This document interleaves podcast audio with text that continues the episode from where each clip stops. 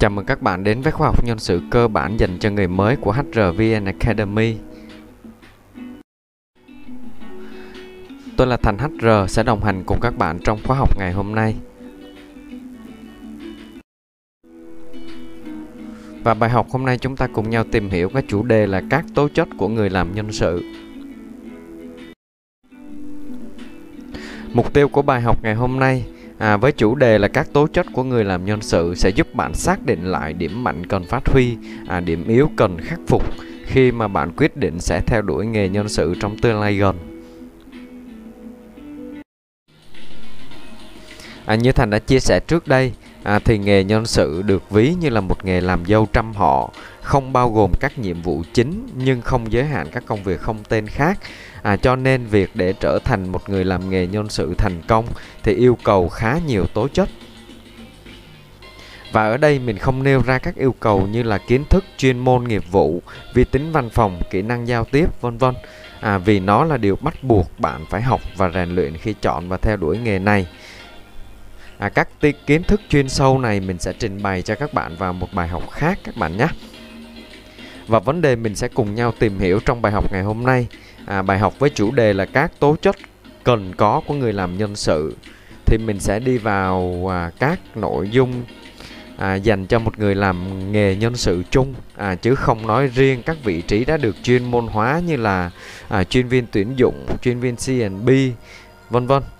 Cho nên nếu bạn là người mới đang tìm hiểu và đang có định hướng sẽ theo đuổi nghề nhân sự thì cần có những tố chất gì để ra quyết định có theo đuổi nó hay không. Mình cũng bắt đầu vào nội dung chính bài học các bạn ha. Và nội dung bài học các tố chất cần có của người họ làm nhân sự ngày hôm nay, mình sẽ cùng nhau tìm hiểu. Thứ nhất là yêu cầu đầu tiên đó chính là sự cẩn thận và chính xác. Yêu cầu thứ hai đó chính là bạn phải luôn chỉnh chu trong mọi thứ. Yêu cầu thứ ba đó chính là tính bảo mật. Yêu cầu thứ tư là tính kỷ luật. Yêu cầu thứ năm là sự công bằng và sự tử tế. Cuối cùng là phần ôn tập bài học ngày hôm nay. Mình cùng nhau đi vào phần đầu tiên của bài học ngày hôm nay. Đó là tố chất đầu tiên của một người cần có khi làm nghề nhân sự. Đó chính là sự cẩn thận và chính xác.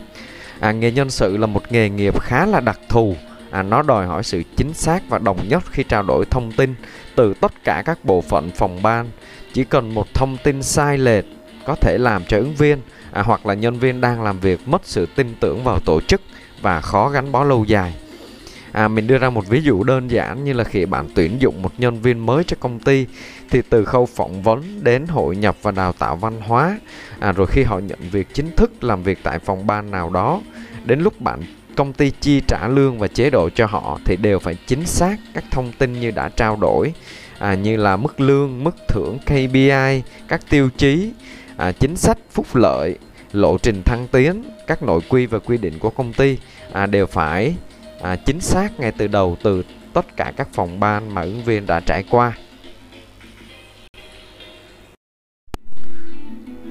Và tố chất thứ hai của một người làm nhân sự mình muốn nhắc đến đó chính là phải luôn chỉnh chu trong mọi thứ.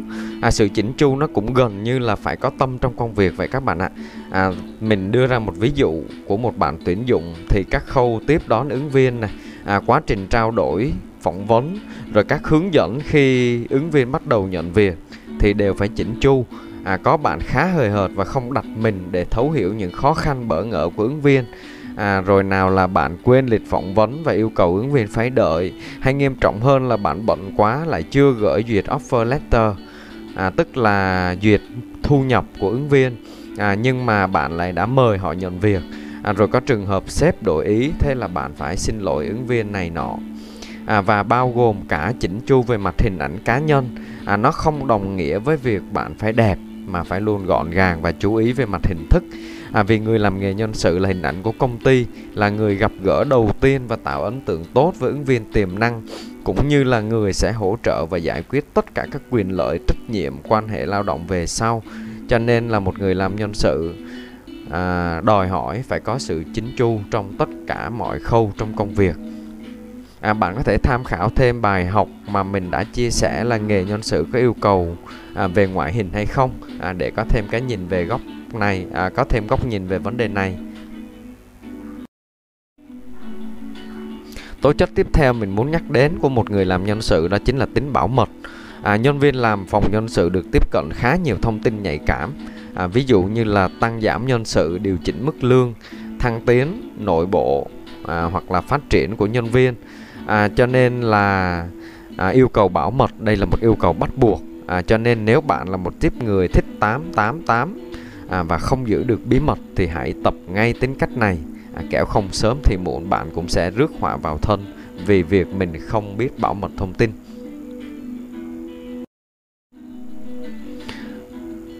Và tố chất tiếp theo đó chính là tính kỷ luật mà mình muốn nhắc đến của một bạn làm nghề nhân sự.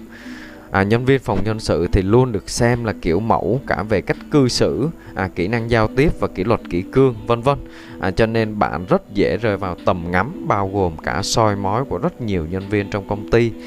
Kiểu như là nhìn ông đó, bà này thấy không nết na thụy mị, đú đa đú đỡn, đi làm trễ về sớm như đi chợ, ăn nói thì bổ bả. Vậy mà làm nghề nhân sự thì hiểu công ty như thế nào rồi ha. Tất nhiên điều này không đồng nghĩa là bạn phải sống giả dối, mà đó gần như là một yêu cầu bắt buộc.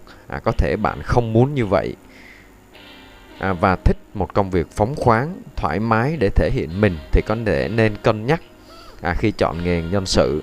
Nếu như vậy có thể nghề nhân sự sẽ không phù hợp với bạn.